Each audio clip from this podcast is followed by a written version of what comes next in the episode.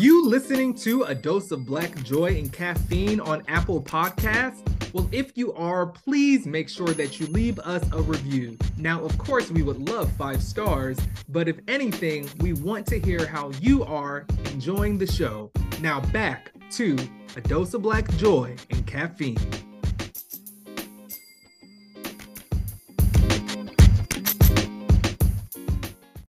Well, with that being said, welcome all to another episode of A Dose of Black Joy and Caffeine. I mean, now we are making history because this is the first time that we've had this many people on the podcast. So I'm really, really excited, but um, it's going to be a rowdy bunch. Thank you all so much for supporting us. And this is season four, our quad shot season. So you better believe that that means that we are taking things up a notch. 50 episodes. Can you believe it?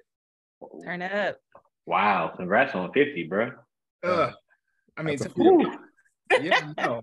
You know, I call this uh, podcast a dose of black joy and caffeine, but people don't realize how literal it is. And those are the two things that keep me going. So maybe that's a little bit of the energy that we have uh you know with with everything happening but before we dive into the amazing guests that we have on the podcast i have to introduce my phenomenal co-host for the season Kendra, Kendra, how's it going? Tell the people a little bit at home about yourself. What up, Adu? I am doing great. Uh, again, my name is Kendra Croft here on my second episode. Excited to co host and talk with these two guys today. Um, as I am an associate creative director, also a writer. And as a writer, I have my own identity crisis that I struggle with. So I'm very, very excited to talk with two writers today as we will dive into the world of words and how they make us feel. no, listen, you're right there. So we're calling this episode a cup of copy. Uh yeah, Kendra, take us away. All right. So first up, we have Simeon Coker. So Simeon is an award-winning creative director, 21st century people manager, and DEI accomplice working to change how brands and marketers create and engage with consumers. He started his career working in media, then transitioned to advertising, where he worked at various agencies on integrated campaigns across consumer sectors. Simeon is now the creative development manager at a social platform where he works to grow user conversations for brands through innovative ideas he is also the co founder of the Mixed Company podcast. So you may have heard his voice before, a platform advocating for more equitable and creative industries. Simeon is out here doing the work, I see. I know. Tell me about it. Welcome to the show, Sim. What up? Appreciate it. Also, appreciate Kendra reading my bio. We have we have history. Full circle moments. Nice. I mean, listen, I was dusting off my shoulders as you were reading the bio as if it was mine. And then we also have Dorado Quick, who goes by Quick, or who I call Quick, two times a brother here, not only in the industry, but also frat brother. So we're really excited to have you here. And one of the things that I admire about this phenomenal writer is that he seamlessly blends culture into branding, marketing, advertising, being able to really craft this style of storytelling that pushes culture further.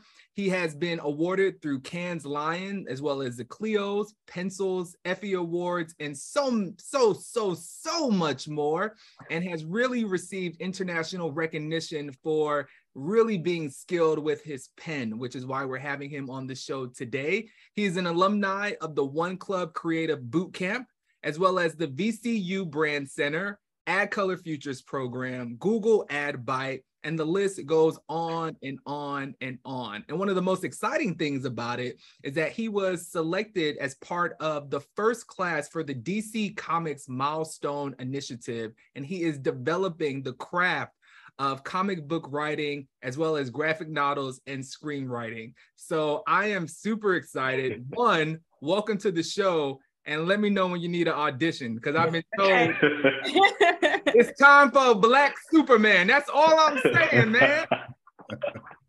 Do you putting your hat in the ring? I'm putting my hat in the ring. I'm and you, you, you, got the height, man. You got the height. You got, yeah. you got, the chiseled chin. Uh, uh. Oh. Whoa, pulled out the NASCAR shades. I, I could be, I could get a little bit of blade going on, you know. So Help me out. But no, welcome to a dose of black joy and ca- caffeine. So look, if you all are game, we're game. We're gonna go ahead and get started. And Kendra, our amazing co-host, is gonna take us away. Awesome. All right. So I think we're going to approach this episode as kind of a writer's masterclass. So y'all drop your jo- nuggets of joy and we'll, you know, help the people figure out their worlds. Um, so I'll just ask a question. Y'all jump in with, you know, whoever wants to answer. Um, but to kick it off, let's start with actually opening up. How are you all taking care of yourselves right now? Let's start with some self care. Where are we at? Mental spaces. How are we taking care of ourselves right now? I mean, I could jump off. I think right now for me, I'm just having radical conversations with people that I care about. Um, yeah, I'm not holding shit in. That's that's my that's my mood right now is getting it out and and doing it with people who have great perspectives on on life and going for old man walks in the morning Rada. Oh man, I'm terrible at self-care. Keep it a buck. Uh, I am failing miserably, but it's also so beautiful right now to be in the midst of failing at so many things, relationships, friendships, goals and things. And it's it's a beautiful time. So I would say, as far as my self care, um, I try to read the Bible, try to stay in the scripture in the word, you know, basic instructions before leaving Earth. I try to stay on top of that. Um, I go to therapy every week. Um, I wish I was working out as much as I used to. Not happening these days. Um, but I love reading. Like I'm going through like a book a week, whether that's an autobiography, uh, whether that's a how-to book. I'm in the comic book shop all the time, but uh, I would say those are my those are like my main forms of self care. And then kind of like I'm gonna call I know Miss Cognac. I'm gonna call him Cognac. kind of like how Cognac does. I've had some uh, real radical conversations with some of my friends about what are my priorities and why am I prioritizing certain things over other things and trying to prevent myself from hitting an early grave. So like uh it's a lot right now. I, know I do I told you a couple things have been going on with me. So it's don't I tell kids don't be like me, write like me, write better than me, don't don't work like me. I I put too much into my work. Mm. It sounds like you're taking care of yourself at the same time, so that's good to hear. No, try, try. it's like you said, you said it. High pitched voice. you know, the, the, first think, step is acknowledging it. Right. There you go. yeah. yeah. yeah. yeah. Um, cool. Okay, so then getting into the writing. Um, so curious as to when you both, um, and we'll start with Rado here. When did you realize that writing was your bag? Like, when did writing really become the thing that you were gonna ride out into the industry with? Ooh, like, like the moment I know it was nice, or the moment that I chose to be a writer. Like which which is which is the question? So at the moment you chose, and then I'm assuming that became before the moment you knew you were nice. But if it uh, worked the opposite way, you know, like yeah, I would say uh this is going back shit like 2000 maybe like 2009 2010 I'm, I'm over i'm over i'm just over a decade in but i would say i was studying marketing in undergrad and I found out that I didn't want to do marketing. I thought you got to make commercials. I took like, you know, advertising, marketing 400. I'm excited. You know what I mean? Like I came here with like my examples, you know, all the stuff that Whitehead did, I want to do. It's like all you did was kind of do research and no, no disrespect to marketing or anything like that, but I wanted to tell stories. And I was trying to figure out what to do. So I dropped marketing and picked up communications advertising before going to VCU for grad school.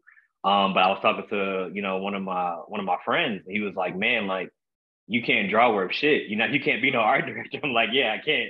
But I have been hosting all the poetry lounges and I have been doing all the flyers for like the black clubs, the Asian clubs, the Latin clubs, LGBT clubs, the black press, the white press. So like whenever there was a party or an event, I was coming up with the name of the party or I was writing the, you know, quote unquote, the copy on the screen. Like I think my first one, you know, Calfe Fullerton wanted to be like a, a school-wide potluck. Like nobody's coming to a fucking potluck. That's terrible. Oh, I don't know if I can cuss on your show. Um, yeah, you know, uh, let me tell you something. Anytime I'm able to add an E to an episode, it takes my ratings up. So we're good. We're good. okay. okay. Let's do it then. um, yeah, I was, I was like, uh, nobody's coming to a potluck because we called it Taste of the World, and like all the ads were like passports. So you got to go around campus, kind of getting your passport stamps. That's when I knew, okay, you know, I may not have all the experience some like my other peers who've been in like the ag club all four years of college. But okay, I know how to get people. I know how to write well enough to get people to show up to events. That's like the moment I chose to be a writer. Um, yeah, I think that's like the moment. It was like end of undergrad, probably like 09, 09, 10, somewhere around there. Nice. I appreciate the identity crisis because I went through the same thing when I decided that advertising was it. I was like, I think I'm an art director. And then everybody told me I wasn't. And I said, Y'all don't know me.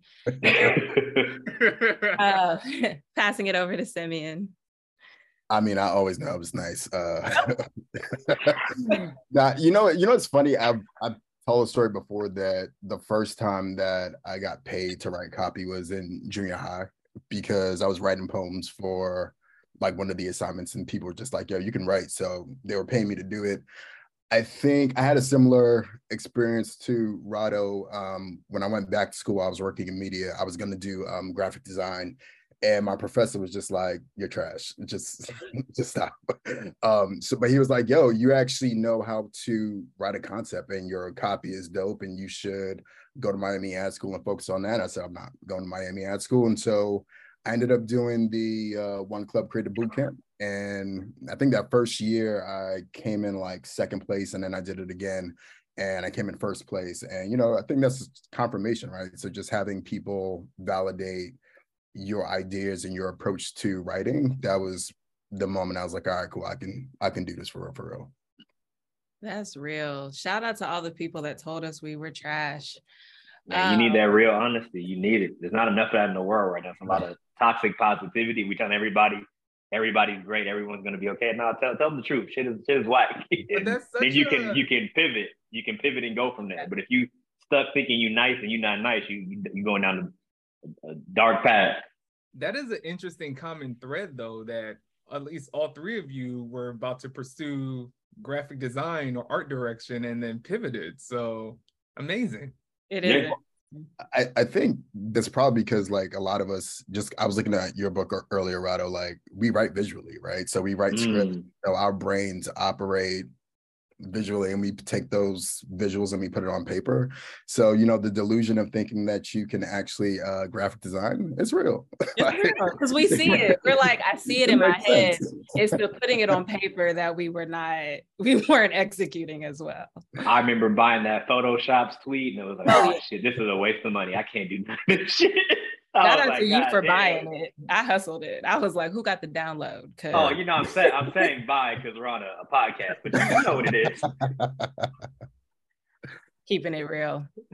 Um, that awesome. So thank y'all for sharing that. So from that point, I'm curious to jump into a bit of your own like creative process, right? Or your writing process. Because once you kind of accept, right, I'm a writer, I'm doing this, then it comes now how do i do this and then how do i create a consistent output so could you mm-hmm. share a little bit about your creative process and approach to writing and we'll start with simeon on this one I, I think it differs with each brief and it also differs with where I'm working.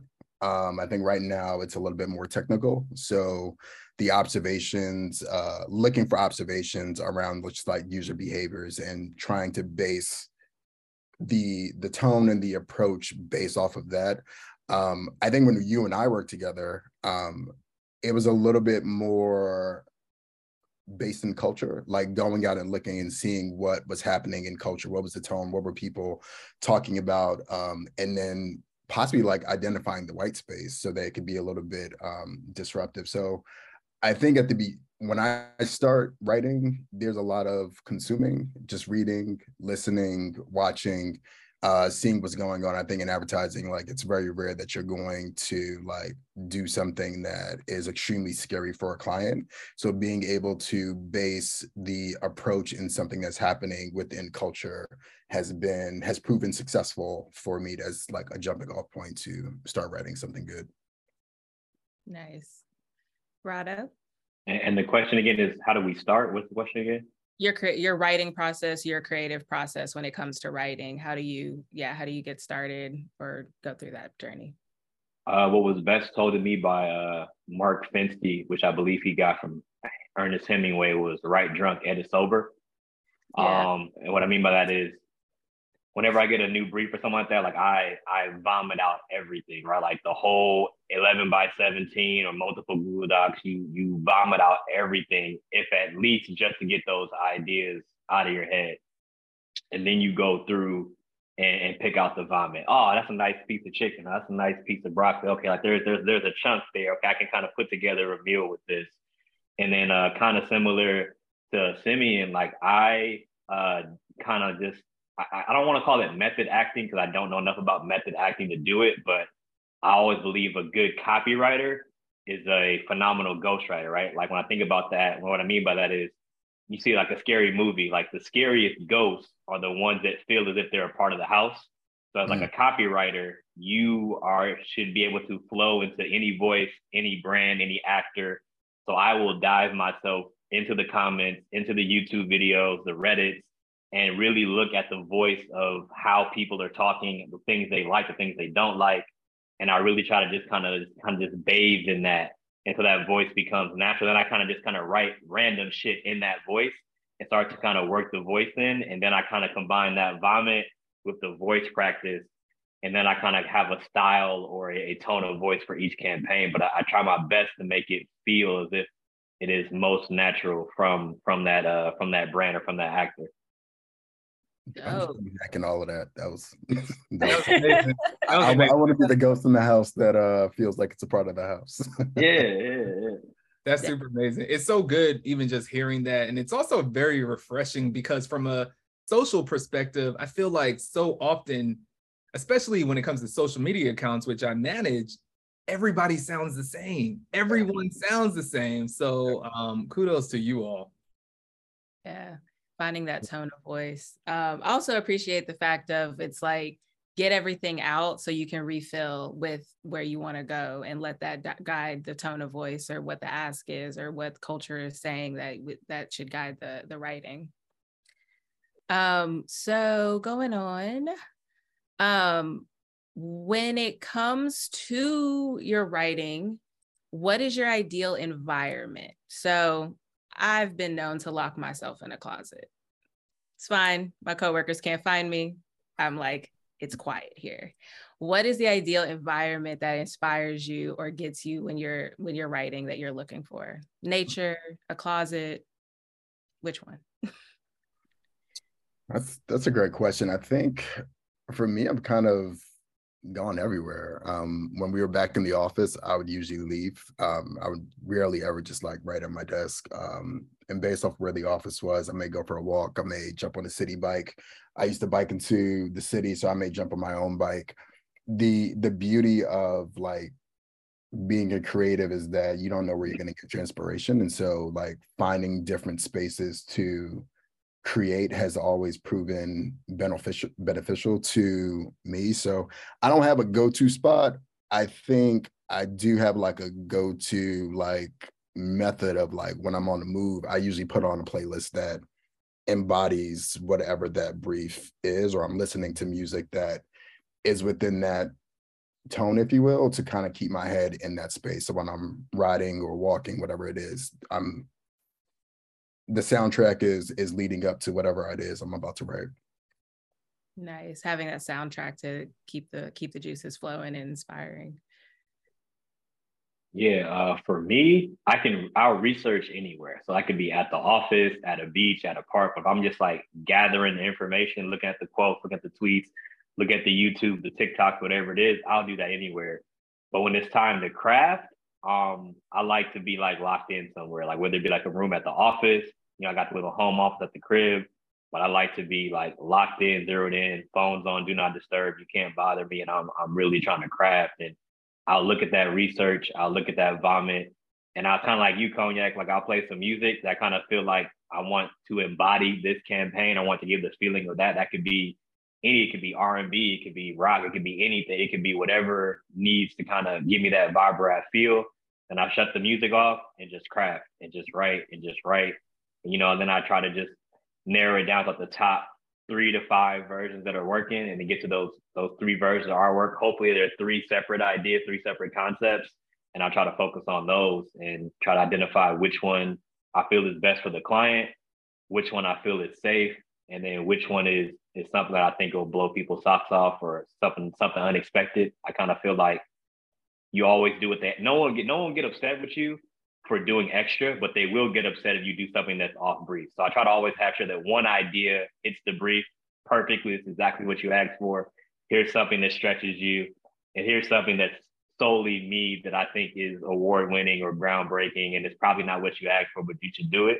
I kind of always do that because if you don't, if you just do what you want to do, you'll get in trouble. But if you kind of space it out like that, I think it works pretty well.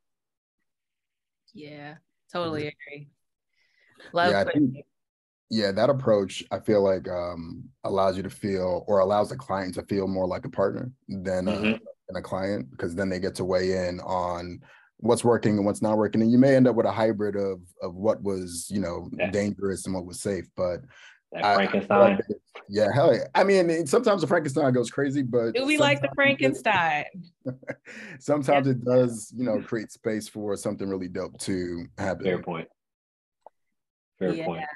That Frankenstein, every time it comes back, I have to question myself. Am I willing to cave or yeah. it's always it's always interesting. But Andrew, have, I, have I ever made you Frankenstein? I think I think it depends, right? Doesn't it depend on the day of the week? I mean, because if it's being Frankenstein on a Friday, they got it. I'm going. I got it. I got to get my weekend started. You know. It depends. Mm-hmm. Yeah, it depends on the time, the timeline. If on the timeline. If, if there's short time, then they're like, "Oh, let's go." If there's time, then they're like, "Well, what if?" No, Sammy, I don't point. think you've ever made me Frankenstein. I think there's other clients that have worked on though that have been like, "We got to do this," and I probably came to you was like, "Simeon, what is this?" Oh, full um, disclosure, Kendra was on my team at my last agency. She's a rock star. Yes, yes, you all are. And I think just speaking of rock stars, speaking of writing, I, what I really love about this particular episode, and I hope that people get out of it, is all the areas that you can explore writing. So you have reached the point of the show where we're going to switch things up a little bit, and we have a little game for you. It's called and that's on four. So I'm going to count to four. And then at the same time, you have to actually say the name of one of the writers that you prefer. Okay. So we're going to go through a list of writers. We have different genres.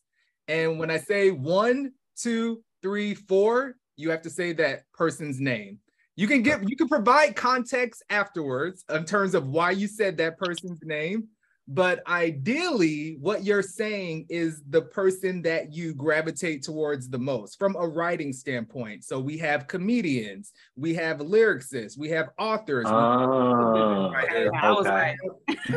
yeah, I had to get on. I had to get on. I'm nervous for y'all. I was over here like we have R and B artists. Okay, so here we go. So I'm gonna say one, two, three, four. Then you just shoot out that person's name. All right. Okay. So first one.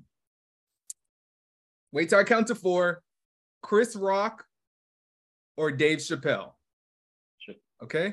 So those those are the two options you have. All right. Chris Rock or Dave Chappelle. One, two, three, four. Chappelle. Dave Chappelle. All right. Let's hear a little bit about it. What what what made you all say Dave Chappelle?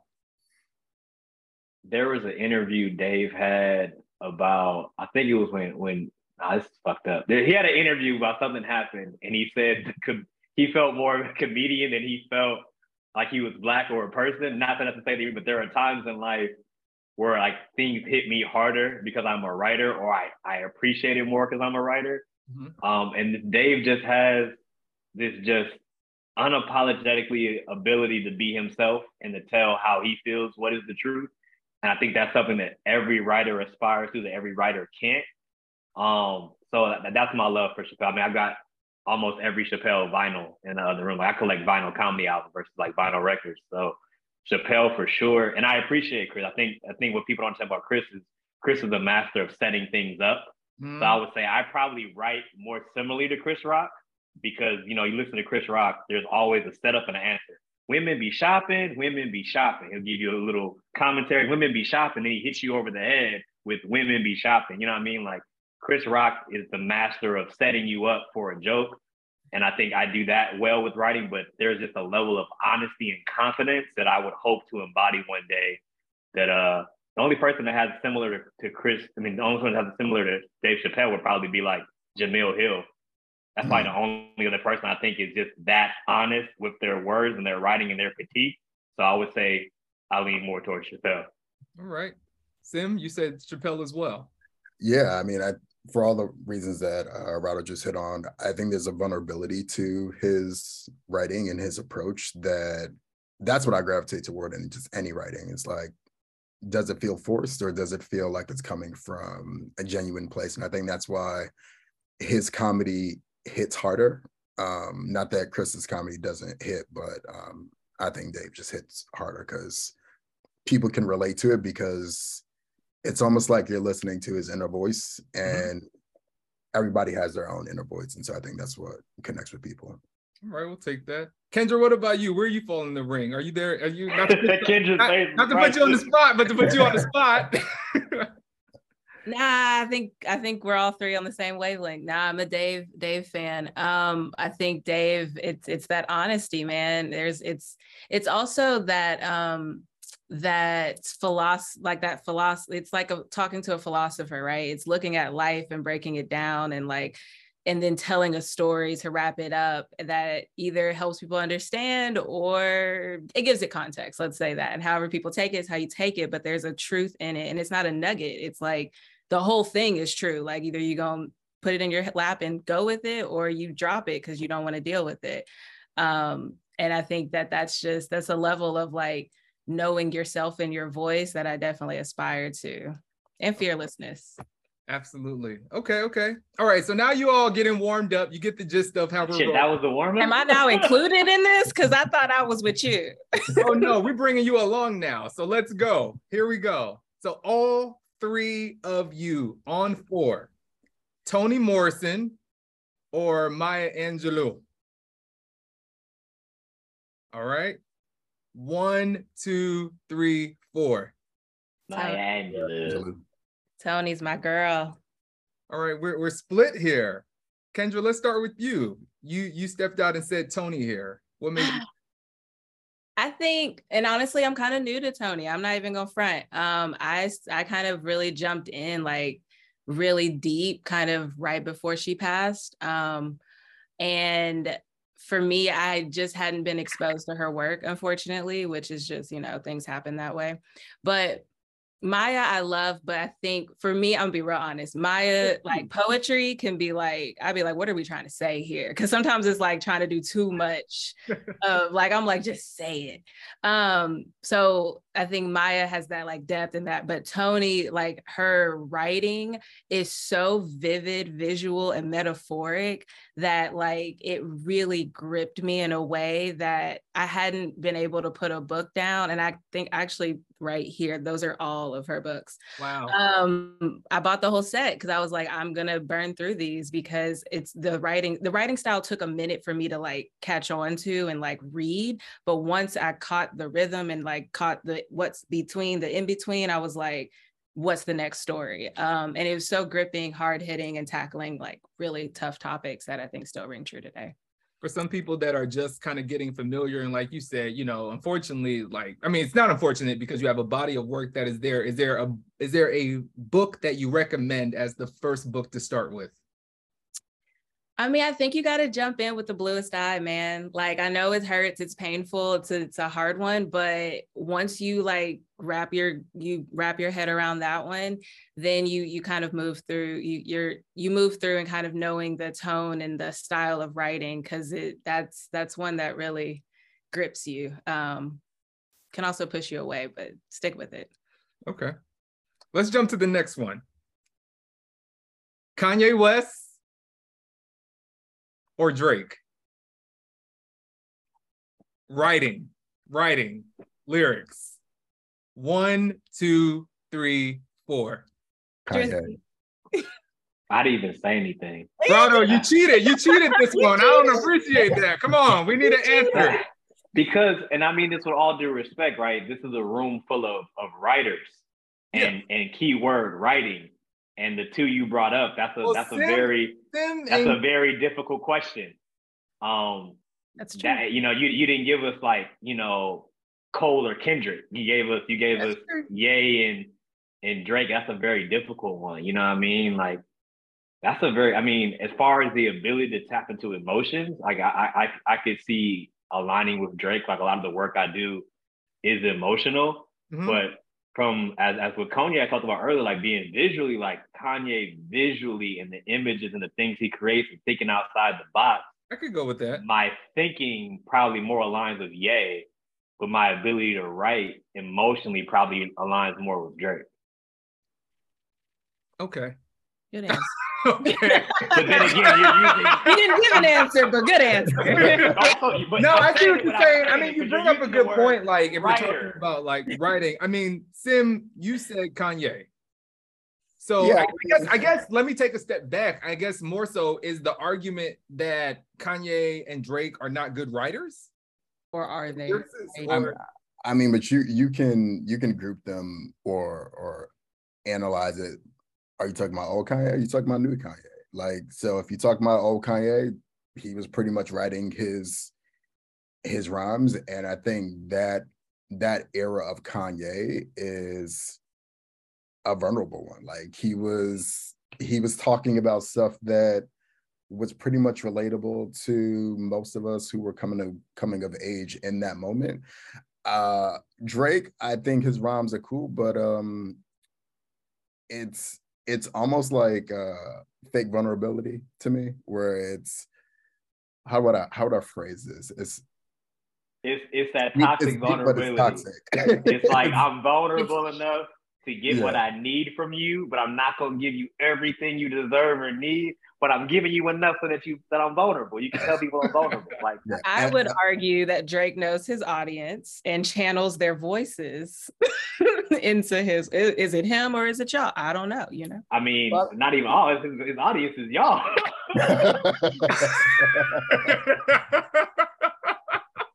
Oh my goodness. Okay, listen, I'm gonna get out of this one before it gets too dangerous. Okay, we have we have two more, two more. Um, let's jump into uh screenwriting, you know, whether that is movies, televisions, commercials.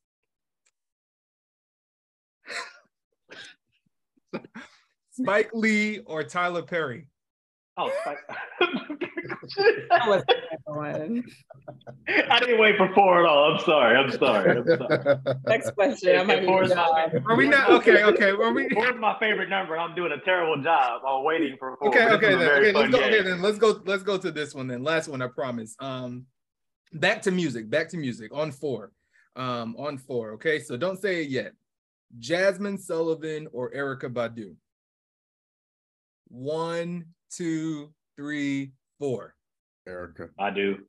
Erykah. Erykah. Okay. I wanted to give Jazmine more though, but it's kind of hard. That was a tough. That was a toughie. Yeah, Erykah's mother. Tim you know? still seems to be on the fence. You seem like you got what's going what's going through your head right now. I, I mean, I think that they they both serve different purposes for the vibe. Like Erykah is, I don't know, roll one and chill. Just like think about life. Uh, like effortless. Yeah, like and even like the poetry, I think now listening to like Erykah's first album, I'm still picking up on stuff, which is or it's hitting me differently than it did in the 90s. So yeah, I mean, I think Jazmine is is a great vocalist writing wise sometimes i'm just like huh that was an interesting choice of words yeah I, th- I, I think there's you know genetic gifts that you know some people just have and also just how we receive those gifts right like Maya Angelou's voice and cadence very similar to like Eric, but not in the same style. Just Eric has a unique voice. When you hear on and on. Like you just hear that there's a spirituality that comes from her music. And I think to to Simeon's point is that like we grew up on Erykah, right? So I remember like seeing like my mom and other women in my family like having bad days and listening to Badu. That's something that jazz I haven't gotten or I got to see with the and because it's a different era. But I will say that Jazmine Sullivan is carrying a lot of weight on her back and her shoulders right now, being like one of the like legit R and B artists, and she's a woman. I think it's like you know, not to discredit, but her and Ari Lennox are carrying a lot on their shoulders for R and B music and holding it down. So not to discredit Jazmine at all, but I think we all just kind of grew up with Erykah. She just has like one of those voices, right? That just yeah. just kind of reverberates through your soul. Yeah, I agree. I think it's a timing thing. I think that's why I made the question hard. Is like we know Erykah. It feels like Jazmine, we are still getting to know, and she's letting us know who she is in a big way. And it's amazing to see and love and all the good things. But you know, it's like Erykah been here. So, but Jazmine, right. she she gonna stay here for a while. nice, nice. Well, I'm gonna pass the mic back to Kendra, uh, because we have some more things to ask you all for sure. We ain't done yet. no, we got yeah, we got some things. But I want to kind of just building off of that, like what what is what is want to know what y'all are doing to fill the well. Like we talked a lot about a little inspiration from that game. Um, what's the last book or piece of writing, article, like what's the last thing you read that really like inspired or impressed you? Oh man. Uh Heavy by Kiese Laymon. Uh phenomenal book um, about an African American male who grows up in the South. Keep him out of his trouble, his mother made him just read a lot of white authors and write essays and stuff every day. So whether it's repetition or alliteration, the way he conveys the traumas of his childhood and adulthood and his weight loss is uh, just compelling. I mean, I think about even just like he's he's a professor now, but me, I'm six two. I do you're right with six three. Somebody you're right up there with me. You you you, you up there with me, bro. Yeah, like, yeah, yeah, yeah, yeah, yeah. You know my yeah. That's what my Tinder profile says. I'm six six four six five. You know. There you go. There you go. I mean, like, just being, good being, job. Long walks I mean, on the beach. uh, but for for heavy, I, I, know like me, like I'm six two. Like right now, I'm like I'm like two fifteen. I, I think in my better days, I'm like one eighty five, one ninety but he just talked about like at every stage of his life being a threat. So him working himself out to be super thin and still being a threat, him being overly heavy and still being a threat, and just all the things that happens to him in relation to how the world perceives him and his body and how he perceives his body, how he perceives his body in love with partners. Um, the things black parents sometimes do to try to protect your body from the real world that actually doesn't do any actual good, and then how he kind of what's the word I'm looking for, Kendra is not when you come at your parents, but like when he kind of challenges his mother yeah. about some of the ways that she raised him and how he was taught to think about himself and always being a threat and how that shaped his view on on life. It's it's an amazing like the book is called Heavy. It's heavy for a reason, but heavy by Kiese Laymon. It it is a phenomenal book. Oh, that that sounds deep. Is, and it's an autobiography or biography? Like it's a memoir. Memoir. Okay. It's a memoir. Yeah, it won. It won a few awards. I think it came out like three years ago. But you know, it's just phenomenal. I'm, I'm late reading. All my friends in academia are like, you should have been read that, but I just read it like a week or two ago. Phenomenal book. Nice. Sim. That's a great question. I haven't read a narrative in a minute. Uh, right now, I'm I don't know if I would call it reading a book, but um read well, I guess I'm kind of reading it. So it's the I Ching the or the book of changes, where it's a book filled with like proverbs or like um, spiritual teachings where you throw three coins and then those three coins correlate with um, passages within the book and so there are a lot of just teachings and writings about being in uh, a state of change or when things are changing around you. So I've been in it for the last couple of weeks and it's been uh, really helpful. I think a lot of what we do, based off of what it is that you're writing, um, is about guiding people to mm-hmm. in a certain direction. So I've been getting a lot of inspiration from that book. Nice. And that is a perfect segue when it comes to guiding people, right? You all have gone from being a part of teams and being the writers and getting it done to becoming leadership. How do you help or guide young talent, young writers to discovering their voice? Any keys, any tricks, any advice that you found um, when offered to offer to people who are still trying to figure out that writing voice or who may be going through that identity complex we talked about earlier? Ooh, um, I, I always they, say, go go ahead, Cognac. Are, are they on my team or are they just like uh person asking for advice. Is that different? yeah, it's different. Yeah, it's definitely. Yeah, different. you don't give away. I'm gonna go with person asking for advice, whichever gives me the most honest answer. I mean, if if you're on my team, then a part of the approach is making sure that you grow, right? So it's it's not just giving one just candidly, I think um management within advertising sucks as, as just like general across the board because no one's really taught how to be a manager and develop talent.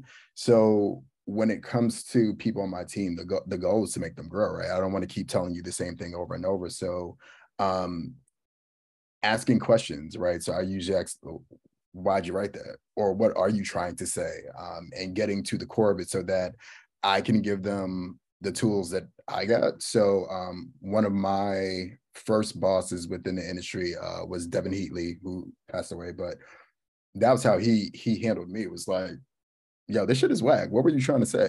like, and then me explaining it to him, and he's like, oh, cool. Well, this is how you should approach it. And so a lot of those those lessons that he gave me way back when are the same lessons that I'm giving to people that are on my team. I just may repackage it based off of the situation that's going on. But the the goal is development without trauma, harm reduction as much as possible. Yes, that is the goal. And what was your mentor's name again? Or who what was his name? Uh, Devin Heatley. From Global. So, hmm? where, where, what agency was it he at? Uh, he was at RGA, but he was at Global Hue like back back in the day. Wow, no way. Yeah, I um I had him as a judge one time uh, for an um, an ADDYs competition, but I, I did not know that. So small world, but yeah, phenomenal, phenomenal guy for sure. The man. Yeah, yeah. Uh, so uh, it's on me. Mm-hmm.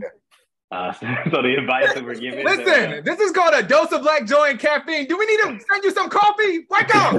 I, I, I, I ain't slept in weeks, bro. So if you got, I know, you got thank you. I know, I know. Start off by telling us. I know, I know. Hit, thank hit you. me with it. Hit me with it. Um, I know. Um, we appreciate you. no, I, I, I, got love for y'all. I haven't caught up with y'all in years. I need to. I need to do a better job of that. As I said, I'm failing at a few things in life, but it's always a pleasure to be around y'all. Yo, um, I would say my advice. And it's, is, it's good to see you too, man. It is good to see you. No, seriously, that was the reason for I think even having this podcast. You know, yeah. honestly, being able to catch up with old friends, but also have these conversations, you know, yeah. us. And sometimes we're always in these different silos where it's just great to put these conversations and narratives out. So I'm sure I speak for Kendra and Sim. We're also happy to see you too, man. Absolutely. No, no. Like it's happy to see y'all. I, I would say, and this everybody else. I mean, as soon as they see the beard flourishing too, like I don't know what the shampoo you using on that thing, but you have me inspired. I haven't had facial hair since facial hair existed, but I'm I'm I'm motivated. Ju- juices and berries. What Eddie say? Juices and berries. Um, I would say, man, my my advice, my first advice is always going to be firm but gentle, right? That's in friendships, relationships, anything is firm but gentle, right? Like you you have to make it clear what needs to be improved upon, but your goal is not to hurt anybody's feelings or character. Uh, my second thing is when it comes specifically as a writer, you must separate yourself from the paper, from the from the deck. Like the paper or the deck, it is a representation of your work, but it is not you. So it is okay if there are flaws. I think I think a lot of people when they try to get in this industry, you know, we're in the industry of like killing babies, you know, killing killing dreams, right? Like some people get so attached to them that when the idea gets killed, it's like a piece of them dies uh, or they feel hurt. So I try to tell people like separate yourself from the work. Like if if you come to work every day and bust your ass and people know who you are, they know who you are, right? It's it's it's the people who don't, then the work needs to be even better. But I would say um, separate yourself from the work, uh, be firm but gentle, and then have real conversations. I think that's been like the thing I noticed up and coming, especially when you are the only person that looks at you at the job I've had those who do not like me give me the BS critique. and then I have people give me the real critique. Uh, one in particular, uh, Glendon Scott, when I worked at VML, he would give me like real raw feedback. He like, look, you're talented, um, but you've got typos. I don't care how great the idea is. People aren't going to look at it because you have typos. It's like, I, you know what I mean? So he really took me from like the minor league to the big league. He's like, look, once we get your format together, nobody can stop you. But until then, I'm on your ass about formatting. And I appreciated him for that because sometimes people are scared of us and they don't know how to give us people. They don't know how to connect with us. And I felt Glendon Scott just always taking me as a human being first, then as a writer. And then we, we, you know, grew into a relationship where like, you know, he could give me real raw feedback. I think that made me a better creative, better creative, better writer, better, better person. But you, you got to have some type of rapport where I can give you the real. And I thought that's kind of hard with this generation that's after hours because everybody got participation trophies. Everybody got an award for being on the YMCA team. And it's it's weird when you kind of tell some of these younger kids that the work is not good enough or that they need to come stay late after work. They're like, oh no, I got I have I have work boundaries and my heart out is at five. I'm like, you're a junior. You're you're you're you're you're mid level. What do you mean your heart out is at five? So it's a it's a different generation that we're kind of having to mentor and tutor. So I kind of try to give them the, the war stories that you had, the war stories that Kendra and and Cognac had and try to put that in perspective that things aren't as bad as they used to be. Oh, you said wait, you said my war stories? Because you have to. You, I, you, you, you I was out. I was out at 3 p.m. So I actually was paving the way for this new generation. I'm glad that they're leaving the job early. I'm with them. I'm trying to go home yeah. when they going home. yeah, well, nowadays I'm trying to do that, but that would be my thing: firm, firm but gentle, and then separate yourself from the work. You know, what I mean, you you, you got to come up with 10, 30 ideas a week you know, one in five might live. You know, you can't bat a thousand every time. You know, that's what I kind of try to tell people. Mm. Word. Ooh, y'all said a lot. Um, I'm with the do. I was trying to be out too. But to that point, I am curious because it's kind of a balance between craft, right? And like balance and lifestyle and still being able to like fill your well and things like that. Um, how do you go about giving feedback in a way that allows people to to understand that they have to keep crafting on their own. Because i think i think you bring up a great point of like i don't want to sound like the old heads in the room but we are at this point. Yeah. Like they it's like hey i gave you this feedback. You have to go apply it at least 10 times before it comes back to me. How do you go about like telling and inspiring our new generation to keep going. You got to hit them with the uh, Beyonce on Homecoming. I'm tired of giving y'all notes if y'all not, not Beyonce said, I'm not giving no one notes. Damn it. I'm done. How many of us have used this in the agency? Because I, I, have not, not oh. once in my life. And I, I may, I, I might have to start using that, but I've never done that.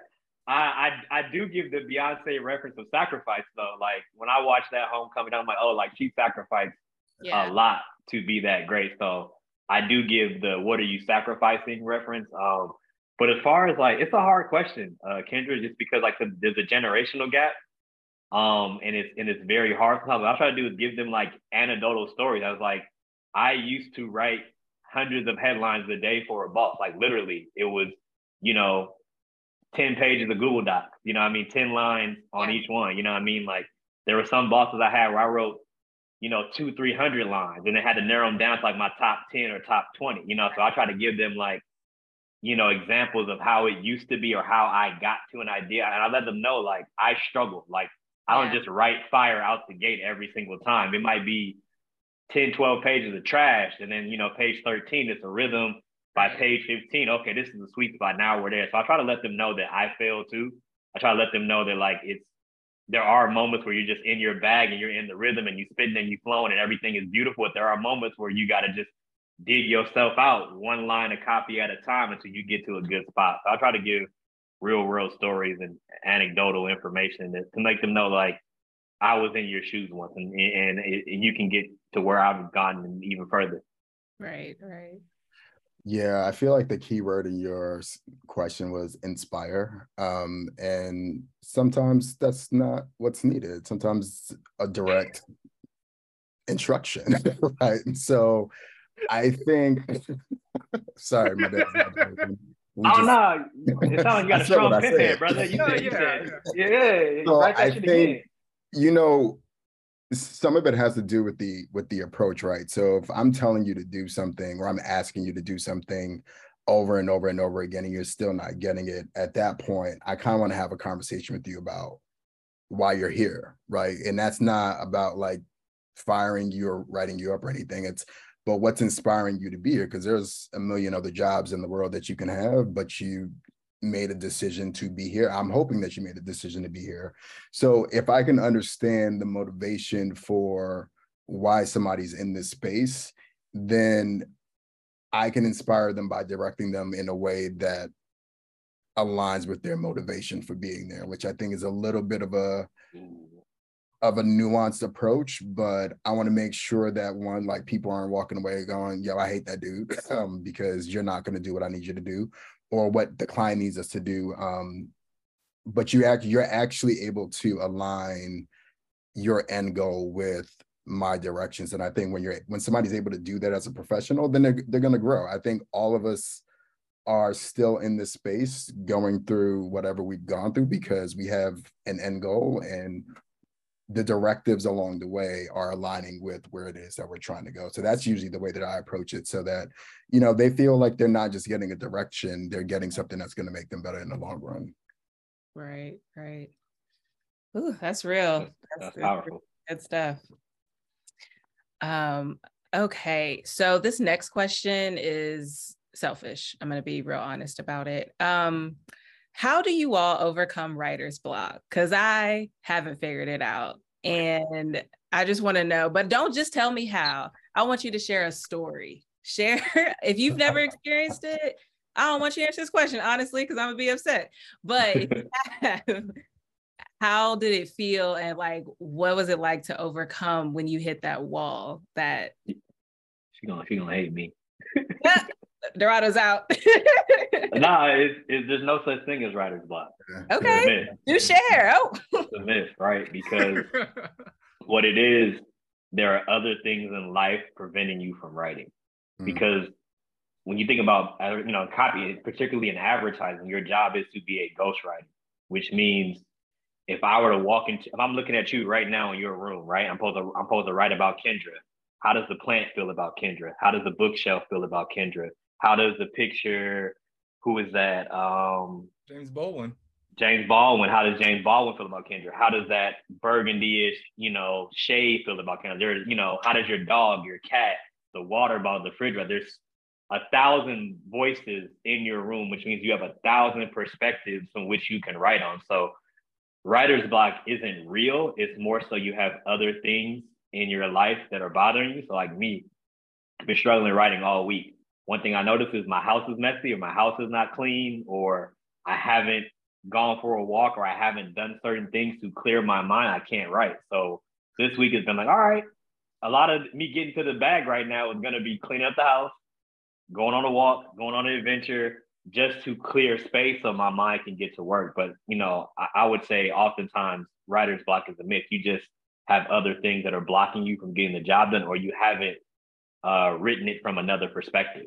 And I think there's just too many perspectives to write from for there to be real writer's block. It's something that you haven't done. So granted, I, you know, I might not write till 3 a.m., but when 3 a.m. hit, that 3 to 6 a.m. is gonna be fire.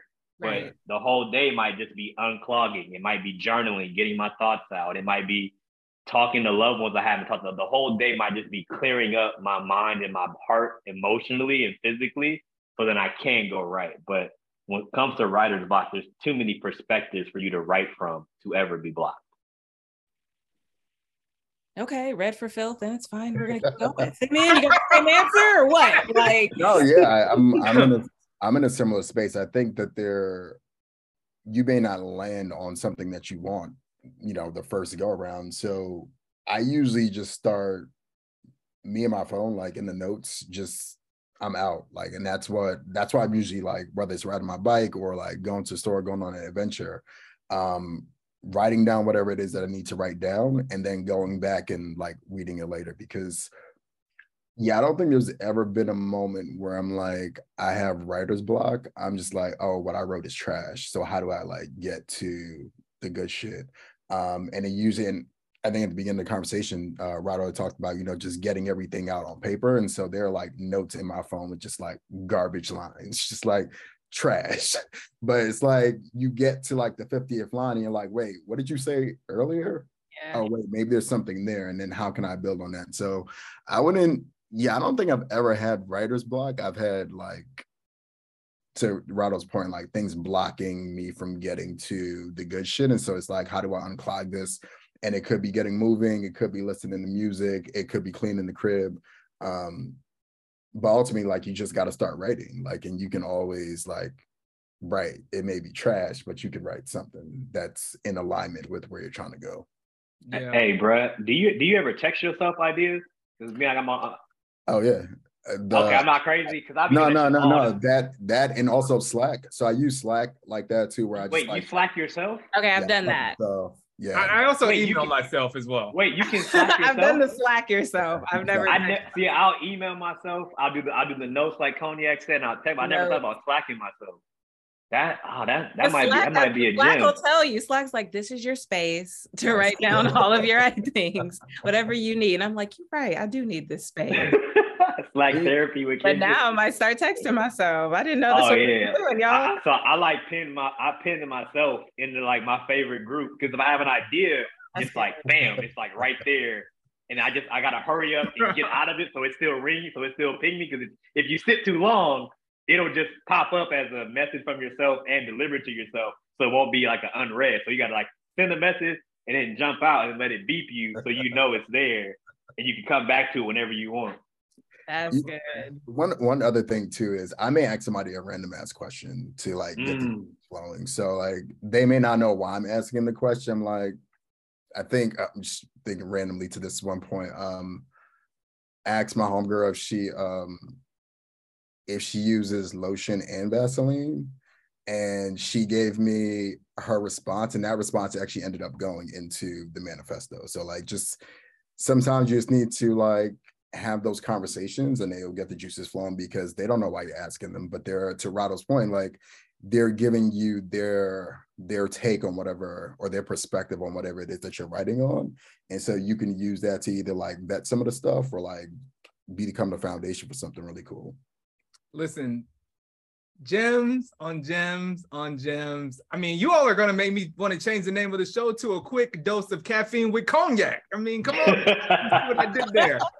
yeah, Put put my that on a right- t-shirt, Put man. my writing skills to the test. Also, But that's- no, that's a good we are- combination. Cognac and coffee. It's Yeah, I really mean, good. I mean that, that may be the new thing, but you know, on behalf of Kendra as well as myself, thank you all so much for joining us. We are at the end of the show, but I could assure you that we have a part two coming up because um, this has just been extraordinary. And thank you all so much to my listeners at home for listening to another episode of A Dose of Black Joy and Caffeine.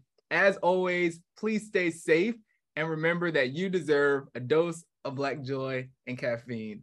Until next time, make sure you drink a ton of water and take care. Bye bye.